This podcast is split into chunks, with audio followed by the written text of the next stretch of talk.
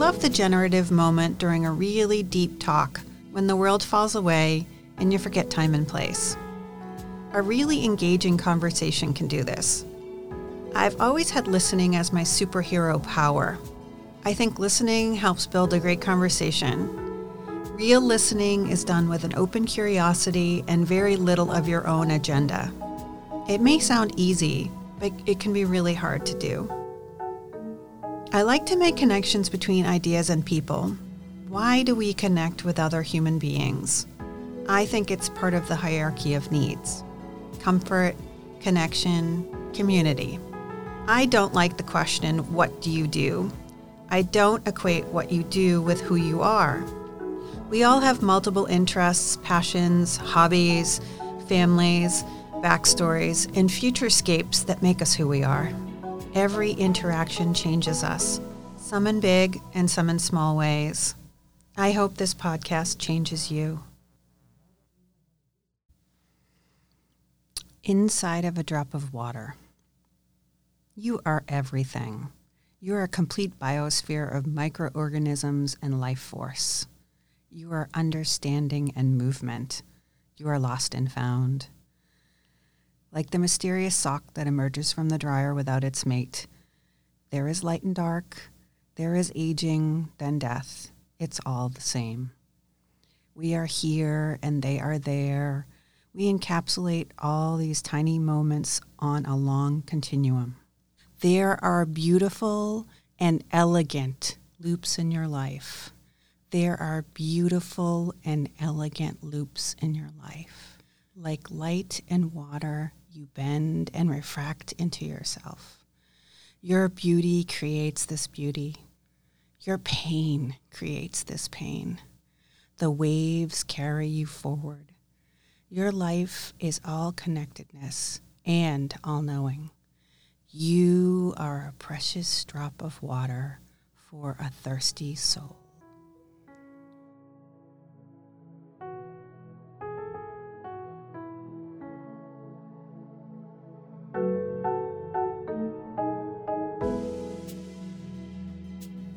Friend Charles is solid. He's a coach and someone who I've always depended on for a thoughtful conversation. He reached out because he was interested in learning more about podcasting, and he was considering starting his own, which would be great. We ended up having a deep conversation about race as well as his upbringing and thoughts on coaching. I always appreciate Charles as a teacher and an all around good human. You can find him at www Charles Inniss, which is C H A R L E S I N N I S S dot com. That's dot com.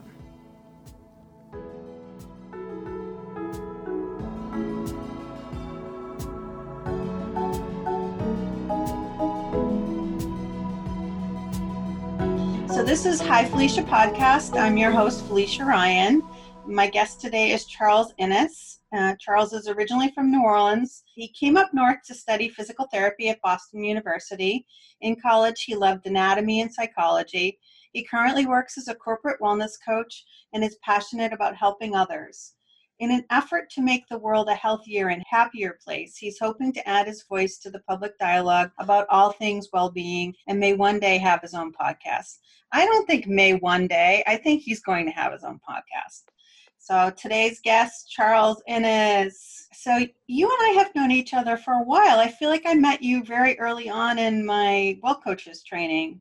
Am, am I wrong in saying that? No, I think that's right. We've probably known each other.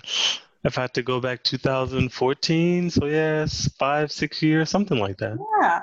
And um, did we meet at one of the local coach socials or did we meet at um, one of the conferences? I think it would have been first one of the well coach kind of alliance yeah. yeah. meetings. So what was it about Boston University that you you decided to leave uh, Louisiana to come up north for school? Yeah, it was really their physical therapy program, and it seemed like the stars kind of aligned. I had committed to going to St. Louis University um, they had a direct entry program where you could just get in and you know you get your master's degree But when I went to visit, I just didn't have this great vibe about the university. And late in the game, BU sent me a letter saying, "Hey, based on your math scores, we think you know you could be a candidate for our engineering school." And I thought, I'm not really interested in engineering, but do you have a physical therapy school? And it actually is a really cool story. Um, at that point, my dad had driven me to a bunch of colleges, and um, there was no, we didn't have enough time or money for him to take me up to BU. So I went to my high school counselor and I said to him, you know, I'm really curious about Boston University. You know, I saw St. Louis, but it didn't really, you know, it didn't really grab me. And his thing was, you can't go to a college unless you visit. You know, that just wouldn't make a lot of sense. And so he turned to me and he said, I got an idea. I'll take you to visit. And I'm like, okay, this is cool. And so he was originally from Pittsburgh. And so his thought was that we drive up, visit his mom, and then he'd take me over to BU for a visit. And so he's like, run it by your parents, make sure it's okay, and I'll talk with you at the beginning of next week. And so I get back to school, I meet with him, and he says, Charles, I have good news and I have bad news. The bad news is I can't bring you to Boston. The good news is I went to all the teachers and we got enough money to buy you a flight. Plus, I called ahead and arranged for someone to like tour you around. Oh my god! And so, yeah, yeah, he was like an angel who's kind of sent from above, kind of just give me a little nudge. And when I came up to BU, I loved the building. The people I met were so um, smart and articulate, and just like I felt like I was with my people. Um, I don't know how much Pizzeria Uno's influenced my decisions, but I did have my first Chicago Classic, and I remember calling my dad and be like, "Dad, the pizza up here, it's like great." And um, so all of those things kind of um, really kind of drew me in. And the kicker was that um, my high school track coach called the BU track coach, and he said, "Oh, well, with that as his kind of experience and skills, he would definitely have a place." And so the kind of draw for me to be able to come to BU and uh, into one of the top PT programs in the country and be able to be a student athlete that just really kind of cinched it all. And it, i really did. I loved it. I had a great time. At bu wow. And you, did you get your master's and your doctorate from there as well? Yeah, and so physical therapy education has been evolving. Um, when it first started, it was a bachelor's degree, maybe like 30 years ago, and then it evolved to a master's, which was the program I entered. And soon after I graduated, BU evolved their program to a doctorate degree program. And so, for all of us who had been through the master's curriculum, they said, if you make up this additional half a semester worth of credits, we'll grant you the doctorate degree. So, um, while I was working, I took classes um, online at night for about two years and then was able to, to earn my doctorate through BU also. And what was it about physical therapy that kind of drew you in? I, have had my own experiences with PT, so I know when you get a great PT, they can they can kind of change your world. Um, and when you don't match up with the right person, which is an experience that I had most recently, it can be devastating. I think too. It's a it's one of these challenges about medicine. I know I'm I'm digressing and thinking about this that sometimes you're just matched perfectly with the provider you know temperament um, you know knowledge their skill set and it's just like they know exactly what they can do to help you and and sometimes they don't and so i totally recognize that you know sometimes even the most well-intentioned health professionals are not capable of providing the best service or an answer. But for me i was an athlete growing up and i was injured often. And one kind of experience in particular, I injured my hip. And so I got a cortisone shot. Then I got anti-inflammatory drugs. Then I got another cortisone shot, and my hip still hurt. Um, my aunt actually suggested that I try yoga, and my response to her at 15 was, "What's yoga?" and so again, this is you know 30 plus years ago, and so she gives me a yoga book, and I basically did yoga every day during the summer, rehab my own hip, went back to playing sports. And sometime later, I got injured again.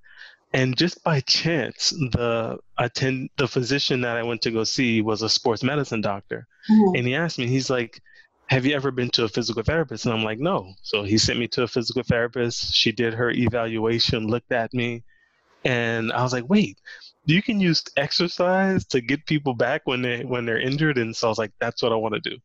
And so it was that experience and kind of being injured and going to see a physical therapist that made me interested in wanting to, to do that um, as my career. How have you seen um, PT change since you've been in that industry? I'll say this I loved my education as a physical therapist, but I haven't spent a lot of my post academic career working in a clinical setting.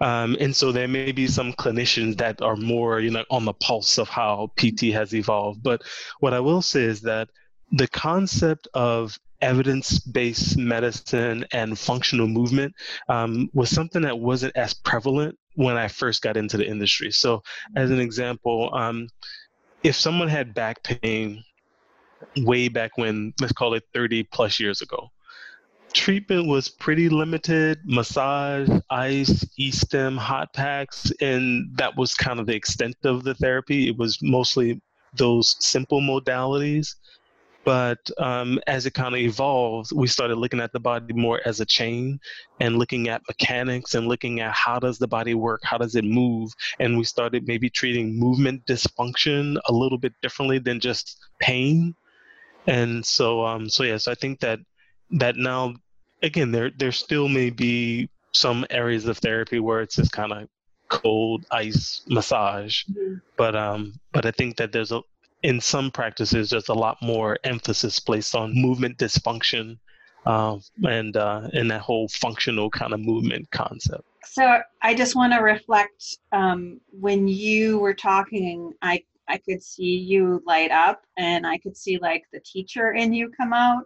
So my you know having had an experience with you as a as a coach group leader and sort of watching you in throughout the kind of interactions we've had around coaching or whatever i can see how like the teaching aspect is a real a important part of um, how you take your knowledge base and sort of communicate out what what you know melding a lot of different uh, i don't know i guess interest fields knowledge so that was just yeah. an interesting thing watching you. Because i'm like i was like really into what you were saying but then i was also like wow i'm like kind of watching you in your zone. Yeah yeah. And the funny thing is i almost left physical therapy school to pursue education. Um, it was it was just again you know you have plans no matter who you are but then life introduces you to things that didn't change your plans when I was in uh, freshman year in, in uh, college, actually, I met someone who had done an AmeriCorps program called Summerbridge. And the goal of Summerbridge was to take high school and college students, um, have them mentor kids in the middle schools um, who were in the public school system during the year, help them with homework, do mentoring projects. And then in the summer, we would actually teach classes, like six week classes. And so that first summer, I taught, after freshman year, I taught math and French in New Orleans to a bunch of seventh and eighth graders. Uh, and then I spent two years in Cambridge teaching uh, chemistry, human biology, PE. And so these first three years of my college experience was me being involved with this just awesome community of people. Um, some of the courses were team taught, and it just was I mean, it was it was life changing. Those three years in in that AmeriCorps program where I was teaching and mentoring were life changing, and I thought this is what I want to do. And when I talked to my college advisor, what she said to me was, you know, if you're really passionate about education, that's a good thing, but if you finish your master's degree in physical therapy, you still would have lots of opportunities to be an educator. And so that kind of kept me in physical therapy school. And as it turned out, it was the best move because I I ended up having a bunch of teaching uh, positions that were related to my physical therapy experience. I taught anatomy and physiology at a massage therapy school. I taught anatomy labs at Boston University, where I dissected and taught at the college level. Mm-hmm. Uh, and for more than 10 years, I taught seminars for personal trainers. and a lot of it was because I had a strong scientific background and I could mm-hmm. translate that knowledge about anatomy to them in hopes that they'd be more effective and um, and personal trainers. And so, so yeah, so I, I do feel lucky that I was able to have a lot of teaching um, uh, positions, and I, I definitely strongly identify with being a teacher. So, talk to me a little bit about um, about New Orleans and growing up in that city and and what that experience was like. Um, I don't know that you've ever told me, but I know I've seen pictures on Facebook. Like, I obviously I can tell your mom is super proud of you. She she gets dressed up, and when you guys are how proud yeah. she is. So yeah, she gets dressed up for anything. That's kind of her thing now. And I always joke with my friends because, of course, pre pandemic, um, she was going to church all the time. And every Sunday, she feels like she has to wear a different outfit. And so after she goes to a spot in the church where there's like a blank white wall, she takes a picture. She texts me the picture. Then she posted on Facebook, and if I don't respond, she'll call me and say, "Hey, did you get my text? Did you see my picture?" I'm like, "Yeah, mom, I saw what you at church today." so yeah, so she doesn't need a she doesn't need too many reasons to dress up. She likes she likes dressing up and she likes modeling. So she have a Sunday a different kind of Sunday hat every Sunday, or oh, she's got hats. Yep, she's got her hats. for sure, for sure. Yeah, New Orleans is it's an interesting town and I always say to people I feel blessed in a way to have lived in the south and in the north because the cultures are different but you know in complementary ways. Um, I in New Orleans I feel people are very friendly mm. um, and open and so like I, I, feel like i have that kind of down home kind of open hospitality kind of personality i was really fortunate that when i was younger most of my family lived very near each other mm-hmm. um, and experienced that i don't know if many people have so um, at one point my dad's family almost all lived on the same street and wow. my, my, mom's family so it was like uh, my uncle had a an aunt and three cousins lived in a house down the street and then it was my grandfather grandmother, um, aunts, uncles, cousins, like all in the same house. So all very close. Um, my mom's family was pretty similar. Our neighborhood was this quaint little neighborhood in Violet, Louisiana, and it the neighborhood is is like like a four by four, and so it was A Street, B Street, C Street, Canal Street, first, second, third, fourth, and so like you just had like these streets like this. And so um, I lived on Third Street, next in a two-family house next to my mom's sister, my uncle, my three cousins. Wow. Uh, if I jumped the fence in my backyard, I had cousins on Fourth Street. If I went to Second Street, it was my grandmother, grandfather, great grandmother, great grandfather, oh my, my, mom's brother, my aunt, and my three cousins. So literally, like we were all just like right there. You know, I'd be walking down the neighborhood and someone say, "Hey, I know your dad," and I'm like, "No, that's my uncle."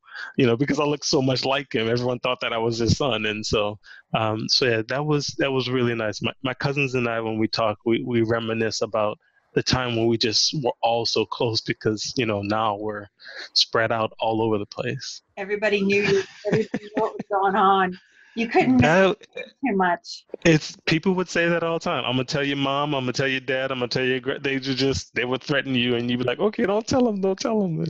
But you know, I look back, and as much as as kids we'd roll our, our eyes and be upset, the community, like it's it's just such an important thing, just from a well-being perspective overall, to have the community kind of have your back and to be watching out for you, and and yeah, it's you know I miss it. I definitely miss it. You know, yeah, feeling like everybody around the neighborhood kind of had some stake in what you were doing. And that's an amazing sense of legacy and history also to be connected with. Like most people don't. I mean, it's so my, most people might have family within the same town, but not not in that close geographic space. And also, they're you know, I I didn't grow up with any grandparents. They were um, my my mom's parents were dead before I was born, and my um, my father's mother died when I was very young, and his father died when I was in high school. So I really didn't have any sense of what a grandparent was. Um, and I had no knowledge of great grandparents whatsoever. How much do you remember about your great grandparents?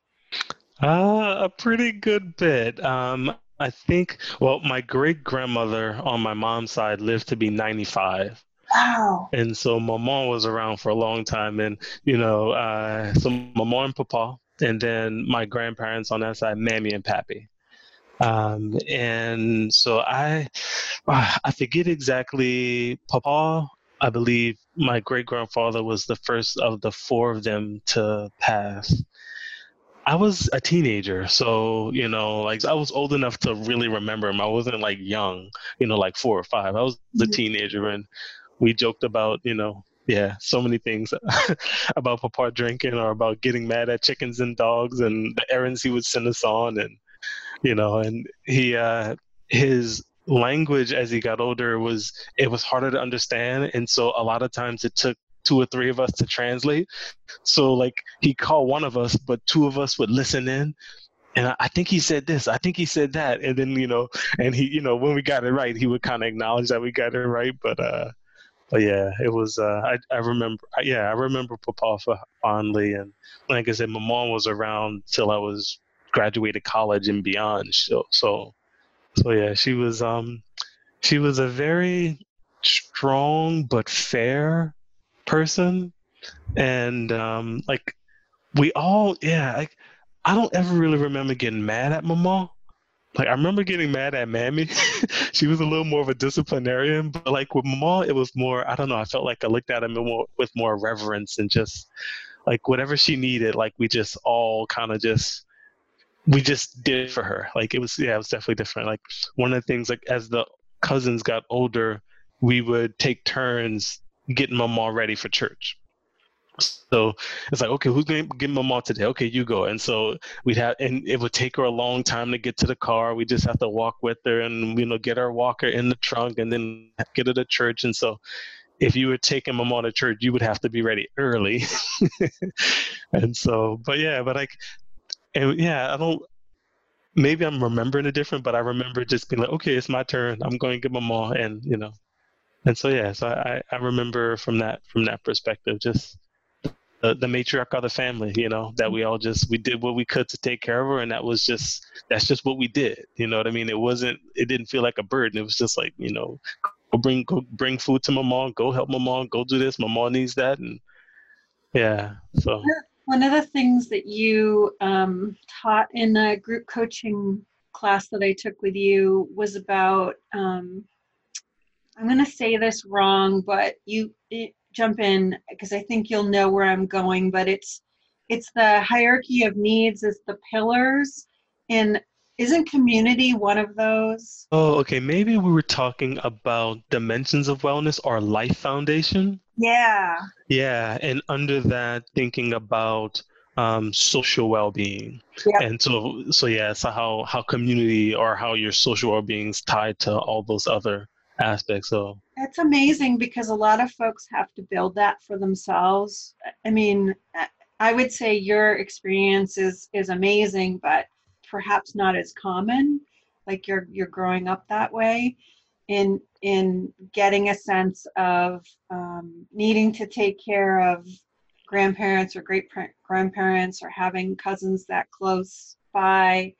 So you you were indoctrinated in that sense of community.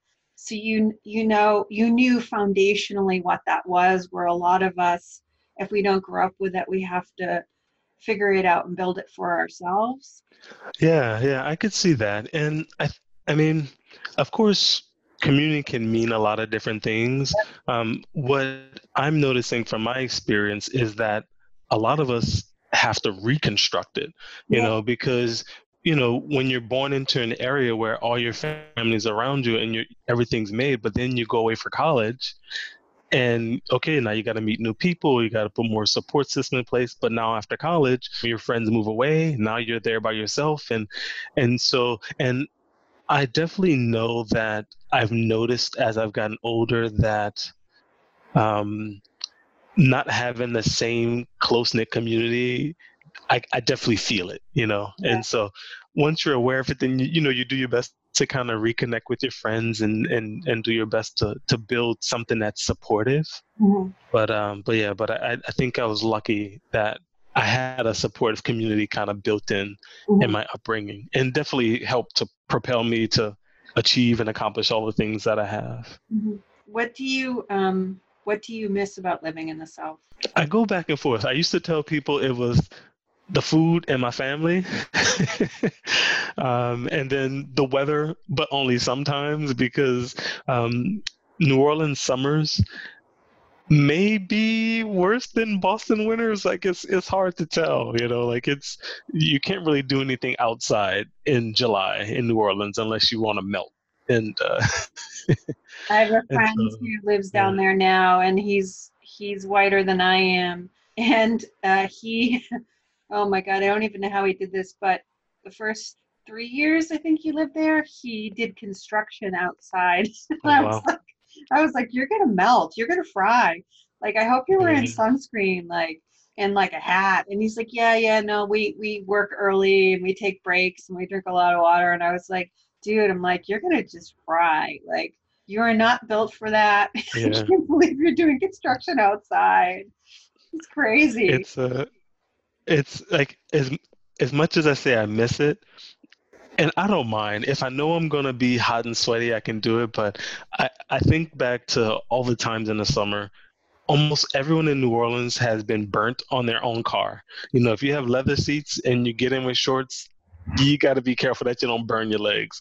And touching the steering wheel and arms on the armrest. I mean, like everything gets so hot. Like you usually get in the car and you're afraid to touch anything because you just don't want to get burned. But, but yeah, but people adjust no matter where they are. But um, but yeah, but I definitely miss the food. I miss um, some of my favorite dishes. Uh, uh, gumbo, fried shrimp po' boys, uh, jambalaya, um, sweet potato pie, mm-hmm. and like I always, fried chicken. Although you can get fried chicken everywhere, and I always say this: like people would always ask me when they go to visit, you know, where should I go?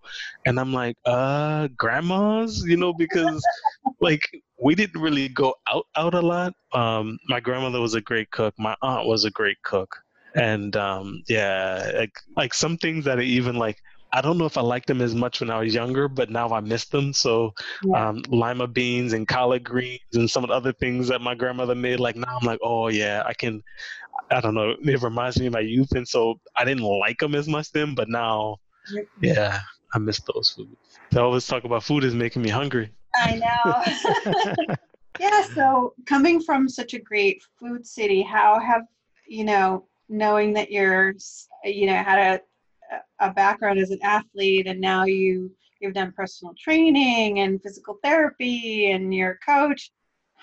How do you how did you decide food wise how you were going to change your diet or what kind of things are you trying to do for yourself that you see as self-care coming from that?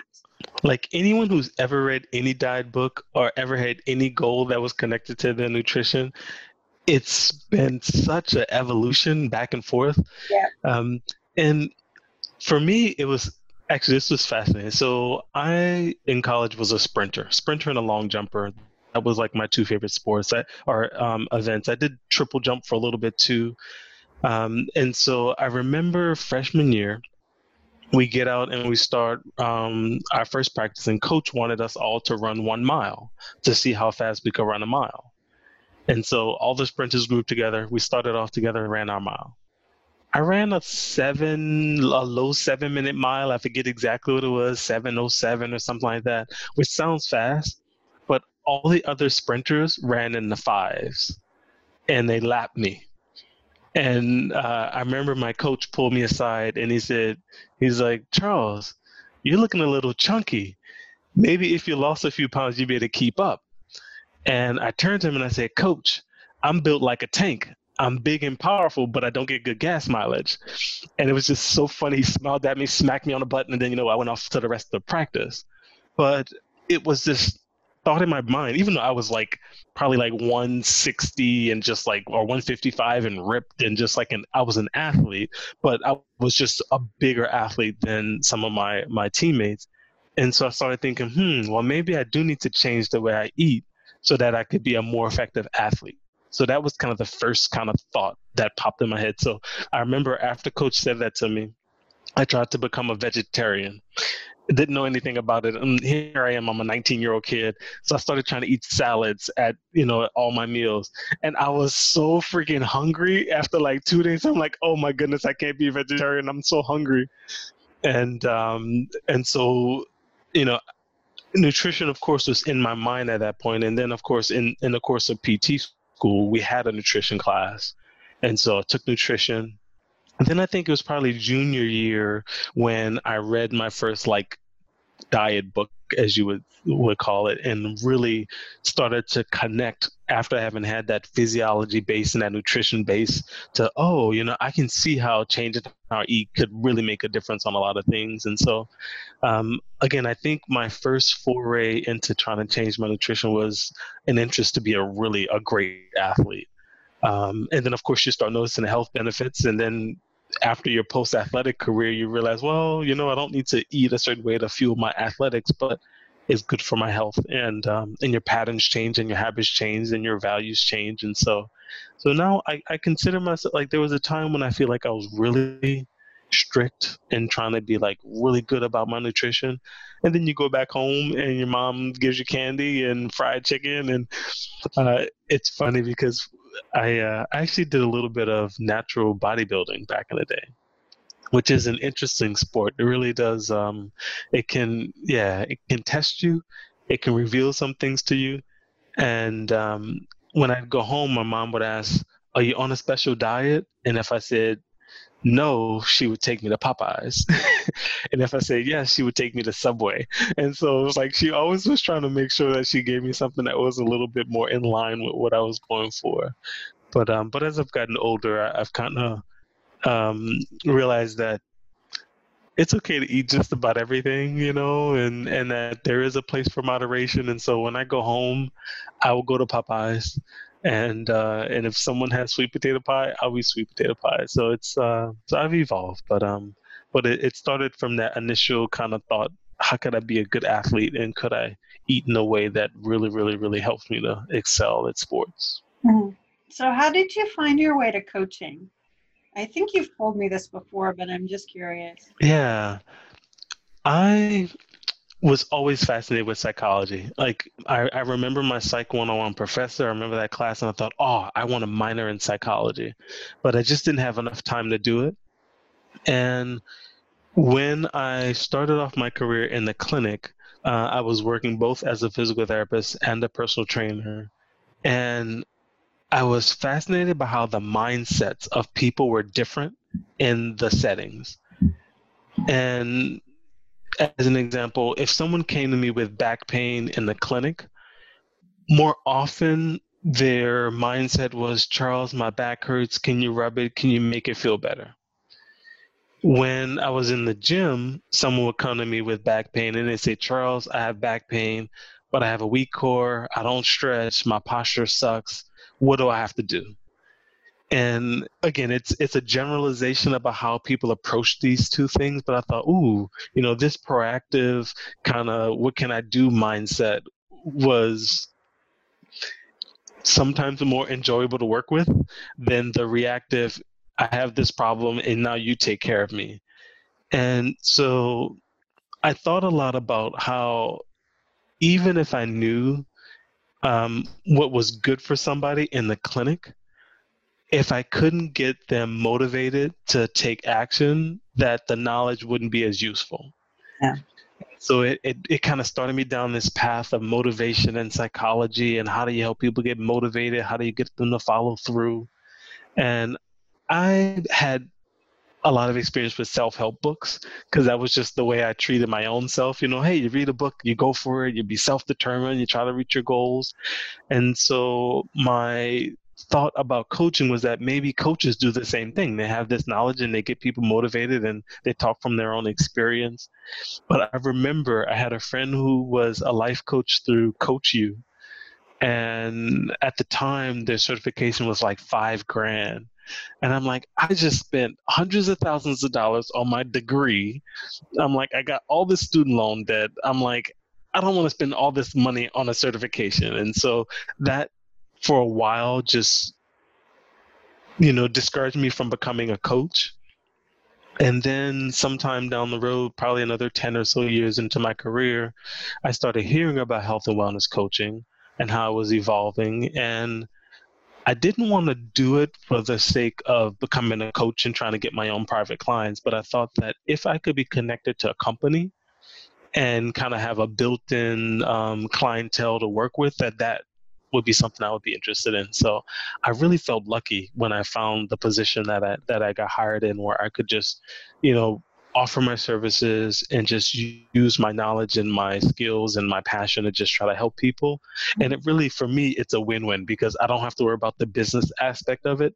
I can just simply kind of serve and help people and mm-hmm. um, and i really do feel that that's it's an area where most helping professionals need to get better. So when we think about doctors, therapists, nurses, dietitians, we know a lot about what people should do. But if we can't help them to actually use the information in a way that serves them, then the information isn't as valuable. So now I look at a lot of situations and not as much from a physiology perspective, but more from that psychology perspective. Yeah. I've had a bunch of folks on um, who were coaches, and everybody across the board was always passionate about helping people, but they saw coaching as as as um, sometimes simply in the way that they like they see themselves as a coach, and others saw the coach training as a way to broaden the approach of what they do. Mm-hmm. So I've had about half and half, like folks who went through coach training and are and are functioning working coaches and that's sort of like how they introduce themselves that's their world. And then the other half have coach training but like i i fall into that category. I don't call myself a coach because mm. um, i don't coach full time i coach maybe about a quarter of the time but i think that the coach training um,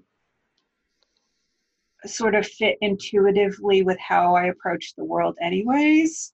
Yeah. So it gave me like psychological tools and and language and um, helped kind of define my thinking around things and how I approach people. Um, and and also helped me identify what my my real strengths were. For sure. No, I think I think that that probably sums me up as well. Like I definitely resonated with how the information through coach training could personally help me. And, you know, all it takes is one thing. I think it was lesson two on positive psychology and like the core training that I went through. Mm-hmm. And I was like, wait, that that's the thing, you know, because I had always considered myself an optimist and I always tried to work it into how I engaged in the world and work with people. And I'm like, wait, they're actually studying this and um, so I, I, read a ton of books written by positive psychologists after that one lesson because I felt like it really it resonated with my own philosophy and, yep. and helped to be instructive in some ways, personally and professionally. Do you um, do you have someone that you coach regularly, like that you get coached by? Right now, I'm not getting coached by anyone regularly, but it's something that's in my near future. Um, partly I'm doing another coach training now that I think I talked to, and part of it is mentor coaching is one of the the um, the things that I'll have to do. So I'm going to be working with a coach um, very soon. But um, but in my work, what I'll say is that, and, and this is one of the interesting just about coaching in general. You mentioned the concept of language, and people use words to mean so many different things. And how do I say it? I I don't know that many people that are operate purely in a coach role. Um, and so, as an example, I think about myself sometimes as a consultant, uh, wellness consultant, which is a little different from a coach. Um, sometimes I think about myself as a PT or a PT consultant. Sometimes I think of myself as a personal trainer or a personal training consultant. You know, so it's it can get mixed up, you know, and and so who knows what the right terminology is, yeah. you know, and of course, when you work with someone, you just have to listen and talk to them so that you're on the same page of what their expectations are. And you know, you level set so that, you know, they know what you can and can't do for them. But, um, and you're such an educator that, like, and you're so good at that part that I would, I see that also as part of your role and that, or how maybe how you define yourself because, like, one of the things I really remember from coach training is like coach is different than teacher or yep. different than advisor. It's yep. if they can come together, but that you should always kind of in your coach role remember when you're doing education or ask for permission to do that and and ask for permission to coach or whatever. Yeah, yeah. Coming up with our go ahead. No, go ahead. Yeah. sometimes I felt like those two things could potentially be at odds. Yeah, I, I think that it's something that intuitively I struggled with from the beginning of the first coach training that I did, where um, they would, you know, there was a big emphasis on not being an expert. And I understand why there was an emphasis on that. But when you spent your whole career training to be an expert, like someone telling you to, to forego your identity doesn't make the most sense. Right. And people who are seeking you out are seeking you out for your identity. Right. And so it always made more sense to me to blend and to switch hats. Um, I actually I came across I when I went to the the huge conference in Boston, uh, healthcare, uh, coaching in healthcare, coaching and leadership in healthcare. That yeah. that conference. Yeah. And there was a session on group coaching, and so I thought, oh yeah, I, you know, I often have groups, and maybe they're going to give me some tips and what this this consulting firm said is that there are four modalities that they tell their clients they can help them with consulting facilitating teaching and coaching and that totally resonated with me because that's how people approach you so right. con- uh, from a consulting perspective someone comes in and they say okay charles my elbow's been hurting since i started working from home what do you think that is and I can put on my PT hat and say, okay, how's your um, setup? Are you working at a proper desk? Are you working on a coffee table? I use my brain. Well, based on what you're telling me, I think it might be useful for you to get a proper desk with a keyboard tray. Um, it may make sense to do these stretches and to do these things. Voila. You know, they tell me what they do, I give them an opinion, and that's it. Yeah. Um, or someone comes and they need to be, they, they really do need to be taught something you know and so even if i take this same hat and they say oh charles um, i don't know how to set up my ergonomics. Can you show me? I mean like you can't coach someone uh, like you have to tell them. If they don't know how to set up their ergonomic you got to teach them. And so sometimes you play the role of these are the most ideal ways to set up your your setting. Um, the facilitation role i think more about like a personal trainer as an example. To me a personal trainer facilitates a workout they may not be consulting i mean yeah there is some consulting where they find out what your goals are and but um but that that's an element of um, let's just facilitate the workout get me through the workout. Um, and then the coach which is the the thing that's harder to define um, is in my opinion a lot of the coach role is really a lot about listening asking questions reflecting, trying to help the person to figure out what's in their heart, what's in their head, what's in their mind, mm-hmm. and help them crystallize it in a way that juices them up and helps them want to act on it. Right. And so, um, so yeah, so it's and all those things can happen like in a in a session, um, and so, but but to me, as a per, as a helping professional, it feels that I might de- deploy any one of those kind of strategies to help someone. Yeah. When you reflect on the coaching kind of industry that we work in, what do you think about the diversity of coaches as well as the diversity of clientele? You know, that's I had this conversation with someone recently, and coaching is still fairly new. And so I think that it's going to evolve a lot. So you got a couple of things. You've got one area of coaching which, if people are working with private clients, then their private clients have to be pretty well off. I mean, because if you're charging anywhere from fifty to two hundred dollars per session or whatever the packages are, and so in that, in some respects, a coach clientele would be ref, um, reflective of a personal training clientele or someone who had a private dietitian. So, again, someone who can afford to spend a lot of that money. But uh, in my situation, I feel fortunate that in the company that I work for, the coaching is paid for by the company. Like they hired me, and so I I actually liked it because I started to now instead of working with you know like uh, an exclusive personal training clientele, I started working with people who are struggling and maybe didn't have the same resources and and so it, it made me feel like I don't want to say that my work was more meaningful, but in, in some ways I, I do sometimes feel that yeah, being able to connect with people who might not have access to my knowledge and my skill set um, is something that I'm proud of, and I'm proud that the company's kind of invested in in that opportunity for for their employees. Don't you think too that that makes us better coaches when we have experiences with people who we wouldn't necessarily normally would, or when we have people who have different life circumstances? Or different backgrounds or people of color like i think that just broaden as human beings that broadens our experiences. Like how can that not help us in as coaches and how can that not help the co- coaching industry be better? Absolutely. Um, of course like as a health professional i'm like a really big hearted person and i know most coaches are big hearted too I used to always say to everyone, like, I wish everyone could do some type of service project because it just changes you when you do a service project. Mm-hmm. And what I've noticed, and I, I, have had this conversation with coaches as well, um, much of the literature that's written is written for an elite, educated, well off clientele. Absolutely. And I just wonder if the solutions are relevant to people who aren't in that position. And of course, you can only speak, how do I say it? So, if you're an educated, well off person and you start to advise people from your perspective, then it will be good for people who are similar to you, yeah. but it might not be as good.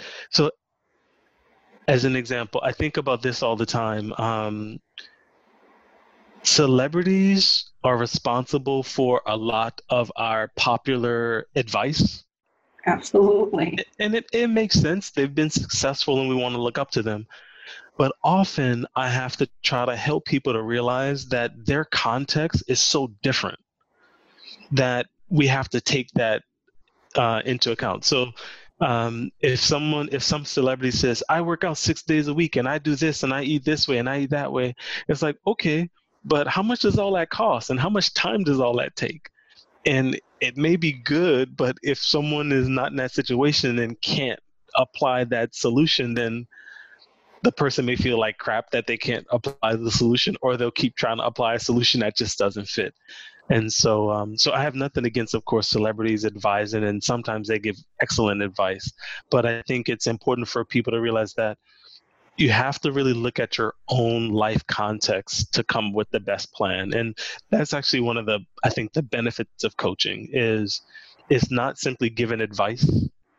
It's really like hey let's look at your context. You know where are you at? How are you thinking? What resources do you have? How much time do you have? How much desire do you have? Yeah. and then let's make the plan based on you let's not just top down and just say you should do something. Let's let's really kind of dig in and investigate where you're at and what's going on in your world. Has anyone ever approached you about like to talk about diversity in coaching and like what your thoughts on how to make it more diverse? Recently, I've had a conversation a, a conversation with um, with some leadership uh, in coaching certifications because you know it's not something that I think they've talked about and of course like in this opportunity or this moment of you know kind of social justice it's something that i think more people are thinking about. And um, it's it's a question i've thought about in a lot of industries and and who knows what the how do I say? Actually, I'll, I'll, use a coaching phrase. Of course, in coaching, we talk about mindfulness and just observing and not necessarily labeling something as a problem. and so, um, so if I, from an observation perspective, when I was in physical therapy school, I was the only African American male in my class. There were three African American women, um, but in the class, uh, about 150, 150 people. Wow. So yeah, so it was it was I mean and we were probably 80 plus percent women. So yeah, so weren't that many guys to begin with. So that's of course one factor is that if it's a, a women industry, then there won't be a lot of African American males just because there aren't a lot of guys. Period. Right. But um, there weren't any African American men in the five classes ahead of me or the five classes behind me. So that uh-huh. for like a ten year period, about I was the only one. Um, but how did that make you feel? You know, I honestly, I don't. It never really. Well, how did it make me feel? Um, what? Yeah. Maybe this is a better question. How did that affect you? How did it impact you? Some people might have considered me to be blissfully naive, but in retrospect, I don't know if it was blissful naivety or just a choice to focus on different things. And I'll say this I had an amazing experience in college. Um, I felt respected. I felt heard. I felt supported. I felt people looked up to me. Um, if anything, it was something that made me unique. And because I felt I had a lot to bring, my uniqueness was even more on display. I don't know, and this is just a guess, I don't know if people ever said, oh, the black guy, but my guess is if people characterize me that way, it was a fond characterization. And so again, that's just my guess because I just I felt I felt loved and respected and people knew me and people called on me for a lot of things. No one ever referred to me that way. Um, but but again, I know that I stood out. Just visually I stood out. And then in my deeds, I know I stood out. And so um, could I have could could that have put me in better positions because I stood out? Maybe, but I, I feel like a lot of the reason why I stood out was because of my deeds. You know what I mean? So so yeah, so I never I never once thought about oh I'm the only African American male. Like it just mm-hmm. I don't know. I mean, and part of it might have been when I was in high school in New Orleans. I actually went to a Catholic high school private high school where you have to pay tuition. And in my class of about 140, there were only four African American men. So I mean, like, so it you know it wasn't, and yeah, it wasn't really a new experience to be one of few. And in high school, I was the only African American male in my class that was in the honors classes. So I mean, it was, so yeah, so so being the only black guy in the class really, I, I, I never really thought about it. Never, yeah, it it just was something that happened, but I don't really feel like it influenced me in any in any way that like I really remembered. Yeah. You know. Yeah. So you were used to looking around and not necessarily seeing people of your experience, but that wasn't something that necessarily concerned you or bothered you or and in some ways it sounds like you kind of celebrated it because you were standing out as well as your deeds and your acts and your achievements. Yeah, yeah. And I, there's something that actually, I'll, I'll mention this to you because I wrote it down and I was thinking about it. Like, I try to um, look at people as people. And and like that's it. Like that's my that's my judgment is that it's a person. And like that's and so i feel like i'm pretty open with how i act to people. And I actually had this conversation with a lot of my African American or minority friends, and it was the right the realization that it's hard to separate a human experience from an identity experience. Um, and I think about one of the books that did, did you read Learned Optimism? No. From, okay. So Martin Seligman wrote a book, Learned Optimism. And of course, he talked about explanatory style. Um, and so optimists explain the world's events one way, pessimists explain it in another way. Mm-hmm. I always felt I was an optimist. And so my explanatory style of things was just different. Um, so, one thing that I believe I hold in my heart is that people are fallible. They make mistakes all the time. Yeah. So, my expectation is that people are going to make mistakes. So, that I, that's just I, I don't know, it's just wired in me. So I'm not saying that I don't get upset, but when people make mistakes, I already assume that they're going to make mistakes.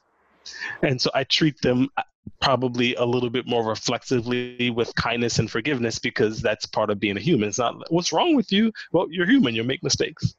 Um, and when I talk about personally how I try to not internalize my identity because it's so easy to internalize that we're getting treated a certain way because of something around our identity. So, as an example, um, if someone doesn't hold the door for me, I think, oh, that person's an a hole. They didn't hold the door for me. Versus that person didn't hold the door for me because I'm black. or that person didn't hold the door for me because I don't look a certain way and that's just how kind of how I rolled through my life. And so maybe there were identity experiences that I had mm-hmm. that I just chalked off to that's just a human experience and so it didn't affect me as negatively because i didn't internalize it as ooh this is personal against me mm-hmm. versus this is what people do and i just move on and you know and so um so yeah so that, that's something that I, I i remember kind of talking about that in college mm-hmm. and i think it's just still part of my philosophy that i carry through with me um, and um, yeah and so and I, and I don't and I wonder if as a coach sometimes helping people to make that distinction because i think a lot of people get really hurt and upset because of something when they feel their identity is being attacked. You know, I'm being treated unfairly because I'm a woman. I'm being treated unfairly because I'm overweight. I'm being treated unfairly because I'm an immigrant. And some of that may be true.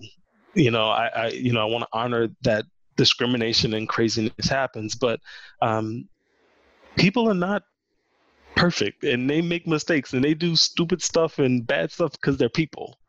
And you know, and again, so personally, I feel like that's kind of the lens that I kind of like approach the world, and so as a result, I see a lot less personal attacks and um, and it's given me some comfort. But um, but yeah, but I.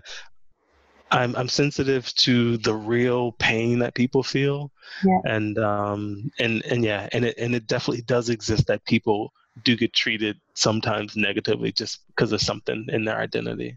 Yeah, that's a nice distinction the way you made that. I really appreciate that you said that. I think one of the things that has been is something that I inherently knew, but it's something that has even more prevalent for me these days, especially um, given you know current circumstances. And it's not lost on me that today is George Floyd's funeral. Um, is the idea that we're all coming from different experiences and um, backgrounds, and um, people of color are allowed, like everybody else, to have a range of experiences there's no one monolithic idea of thinking around something. Mm-hmm. And so, in my asking you these questions, I appreciate that I'm talking to you, Charles, not you, Charles, person of color, coach, who has to monolithically explain the experience that I'm, you know, that we're talking about in the same way that you wouldn't expect me white girl Felicia um, to have you know the whole the whole white female experience um, because we have so many more prisms within in, inside of us. And um, i'm a writer i'm a podcaster i have an irish upbringing but for me I was a nerd. I was a science geek. I was someone who felt like the outsider my whole life. And so, if there was anybody different, and that included sometimes people of color in my community, like I can remember the four four black kids I went to school with. Mm-hmm. In junior high, it was Felicia and Phaedra, which I was so excited to meet another Felicia that it didn't mm-hmm. even occur to me at the time that she was a different color than me. But I was just like, she's the same name as me. um, but I remember, I still remember their names, Felicia and Phaedra. Cool. Um, and both had PHs. But I do remember being like, I'll take stock in things like um, in college, right after college, I and I went to a very predominantly white college, and I I hated how undiverse it was and monolithic it was, and and I didn't feel like any of those people. So if there was somebody different on campus, I was with them. mm. or theater or arts or people of color or someone in a different background, someone geographically yeah, it was different from Northeast. That was those are the people that I wanted to know. Yeah. And that was more about feeling like feeling different and being an outsider than it was um, and it was also the idea of rejecting the status quo. So I think that's been in me since I was very young, is rejecting the status quo. So when I got into coaching, I remember the last coaching conference that we went to that you and I have been to before. I think I went to the last one two or three years ago, and I do remember looking around the room in the big, you know, one of the welcome speeches, mm-hmm. and I think I counted 25 people of color. And yeah, no, I, none, of the, none of the presenters, almost all the presenters were men, and none of the artists or or presenters were people of color. And I just thought, what are we doing? Come yeah. on. Yeah, it's um, it it's such a again. I'll go philosophical. Uh, um, whenever we think about the population, uh, and I'll use this weird word. Well, it's not a weird word. I call it social engineering.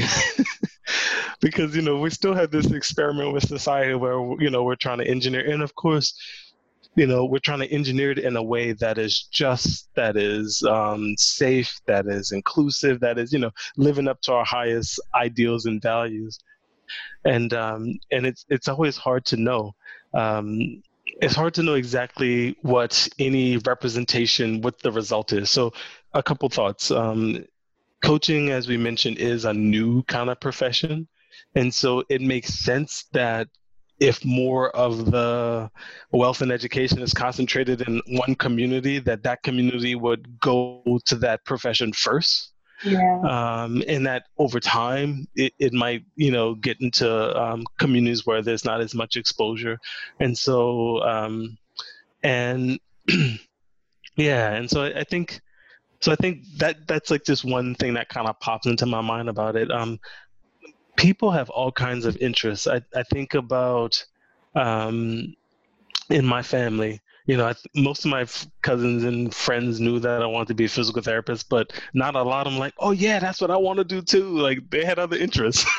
like I don't know exactly why they had other interests, but like they just they weren't pumped up about it. But but with with anything, obviously, when you get exposed to people who look like you and or that you resonate with, then um, it increases the chances that you do anything. And so, um, so yes. if and and it's something that how do I say it? like it's because I think I remember once my dean at BU asked me that question. He's like, "Oh, what do you think we can do to interest more young African American men to get into physical therapy?" And I'm like, I don't know. I mean, like you know, it was just that was my thing. Um, but um, so yeah, so I think for for people who are leading industries, recruiting, training, developing professionals, um, in order for the demographic to change, I think there would have to be some type of concerted effort among those people to reach out and try to include. So, like, without that, there's probably a little chance and then even with that you still have the issue of well you got to convince people who may have other interests to to um it's tough too because the conference is amazing information wise. It really sure. a really amazing opportunity to meet coaches from all kind of different areas of the country. But because it's harvard associated it really is about the alphabet after your name. So it's about the letters after your name and are you an MD? Are you a D, DPH? Are you what is it? In and that that it, so it is like you're saying it's credentials, and with those credentials, there's a lot of money tied behind that. Yeah. You, you, you know nobody nobody who has an MD or an MA or a DPH has uh, you know, you have a huge student debt and you've paid heavily for the, those credentials and you've earned them and that's great.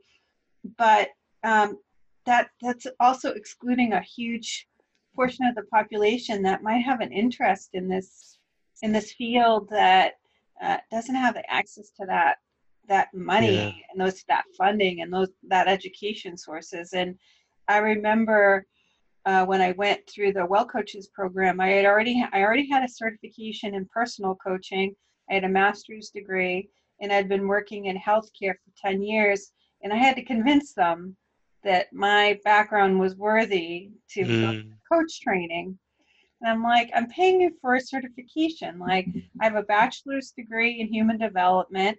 I have a master's degree in communications. Mm-hmm. I've been working as a coach for five years. Like, I have to convince you that I'm worthy of Wellcoaches training. Like, I just remember, like, so, and if that was, those were the stumbling blocks, blocks for my background, then there's a lot of other hurdles that some other folks who don't have that type of background in education or even sense of advocacy for themselves th- those are roadblocks. Those yeah. are walls yeah. aren't going to climb over. Yeah and i i think it's like that in the i mean in a we could look at it in a lot of industries and see that yeah um there's there's lots of challenges for people for sure for sure i mean i who knows? It's one of one of the things that's oh, again for me. I always think, you know, have I inspired? I don't know if I've inspired any young, you know, African American men to pursue physical therapy because they say, hey, well, that guy, he, you know, he got his degree, um, and but I will say I hope that as my work as a coach evolves that i do inspire some people of color to get into coaching I, it's it's something that's on my mind um, and so and who knows? I mean, I, it may just be me putting myself out there and speaking to people, and over time, and maybe some people have already seen me and thought, "Oh, yeah, you know, that that makes a lot of sense. That resonates with me." So, um, but yeah, so I'm I'm I'm aware that it's that the demographics are what they are. Um, not that there aren't great coaches though, because you know it, you can get help from from just about anybody if they're passionate enough and knowledgeable enough and care enough. So one of the things that I've done is I've had coaching from a lot of different types of coaches. So I've met, I've had, uh, I've tried, I've coached with friends. I've, I've mentor coached, meaning I've received that coaching. Yeah. Whenever we go to a, an alliance meeting and we have coaching opportunities, I love being the client. I, I think that's a fantastic experience. Yeah, yeah. folks who have been executive coaches, I've coached with career coaches. I coached with um, someone who does astrological coaching. Never heard of that. so they they use astrology and like they do a whole chart for you, and then they talk to you about. It's sort of like um, almost like talking about archetypes. So okay. based on your birth sign and all of these, like your moon rising and the sun setting or whatever, have certain archetypes. Okay. Yeah. And so it was it was so interesting. I coached with someone else who believes in um, the the work by Byron Katie. Um, I don't know. I don't know that author either. I really hate that. I hate it. Um, but I found that experience really interesting. Um, I've coached with someone who uh, had like a nature background, so they believed like everything, uh, all all things natural, basically. I I've coached with someone who believed in narrative coaching, which okay. is narrative storytelling. Yeah, yeah. Um, so it's a lot around like writing your story, and then how is your story currently? How would you like your story to be? And so they use a lot of writing techniques and tips for um, helping you feel empowered around those things. Hmm. Yeah, no, that is it is neat, and like you said, when you think about it, there's there's so many different approaches. Um, that's one of the things that I like about coaching. That yeah, you can really there's lots of different ways to help serve people. yeah. And it sounds like you're a voracious reader. What are you reading these days? Well, I, uh, I I love learning, and I always make that distinction because I'm slow at reading. But if I can get audiobooks or Audible, oh man, I'm golden. I just love that. Um, I, I actually credit my growth as a coach to my library because you know, literally, you know, you can. I was getting 25 to 40 books a, a you know a year, and um, I'm reading this book now that has me fascinated. Um, it's called How Emotions Are Made Ooh.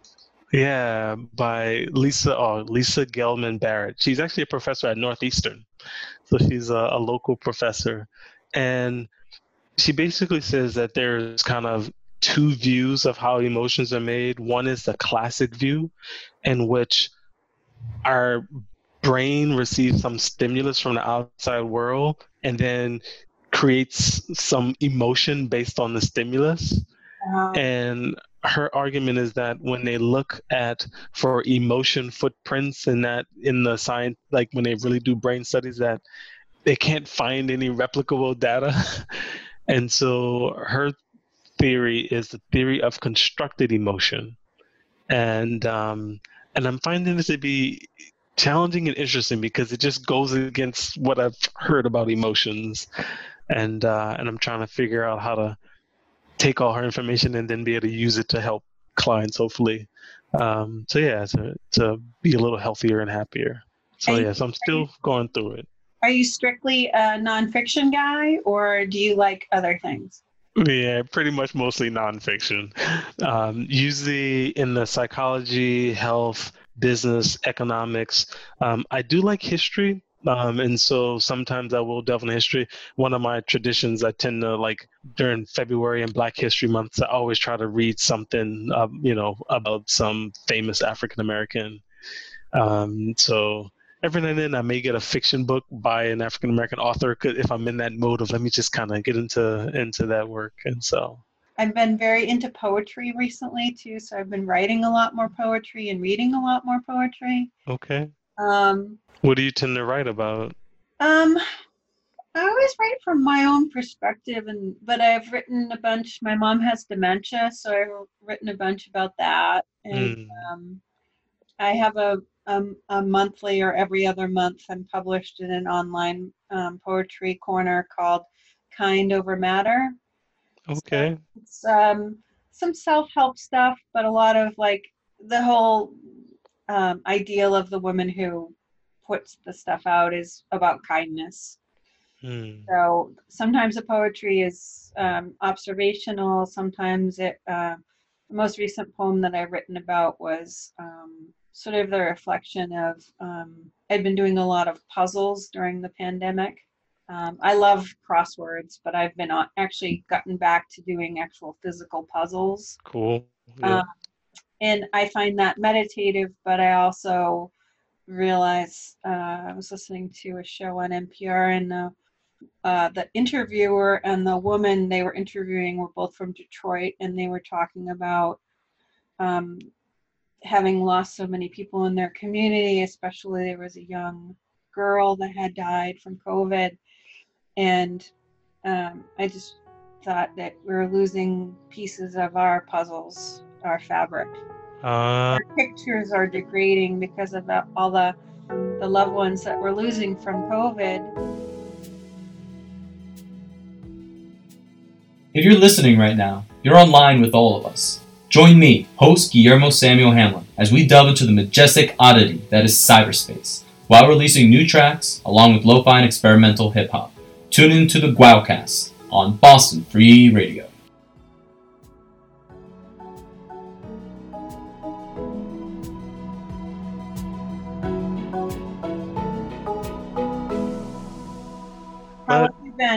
With being isolated? I uh, I'm in a, a little bit better rhythm now. Good. Um, one thing I, I know I've I've said to you and I've said to a lot of people is I think about so much. I think about emotions a lot from the perspective of stages of grief. Because like literally, that's what happens. Is like at first you're like, oh my goodness, this is not happening. You deny, and then you get sad, mad, whatever, angry, depressed, and uh, and it just makes sense when you lose something even like we usually think about it when it comes to just losing a loved one but if you lose a job if you lose money if you lose you know anything that was part of your life you know the gym you know you're gonna grieve it. And uh and so so like a lot of people i think in the beginning i was like oh man you know like you just kind of the first little bit you're on adrenaline you're just making it work and then you're like what the heck's going on? But the nice weather has been a godsend. And so uh since the weather kind of turned i feel like it's helped to keep my mood elevated. And so yeah so it hasn't been it has it's been yeah it's been a little bit better. I know like one of my kind of things that i've been like trying to do is after work every day put on my sneakers, grab the phone, go for a walk and call somebody. And so uh, it's a nice way to get some steps and talk to somebody and connect. And so, so that's been my new rhythm. It's one day I actually called my dad and um, he didn't pick up. So I called someone else. And then when he called me, he was like, I told Miss Diane that you were probably walking because he knows that, like, when I need someone to talk to him, I walk, I'll call him. And so, and then I think he and I talked for like an hour and a half. So I got like a good five mile walk in. yeah. How have your friends and family been dealing or thinking about things that have been happening in the news?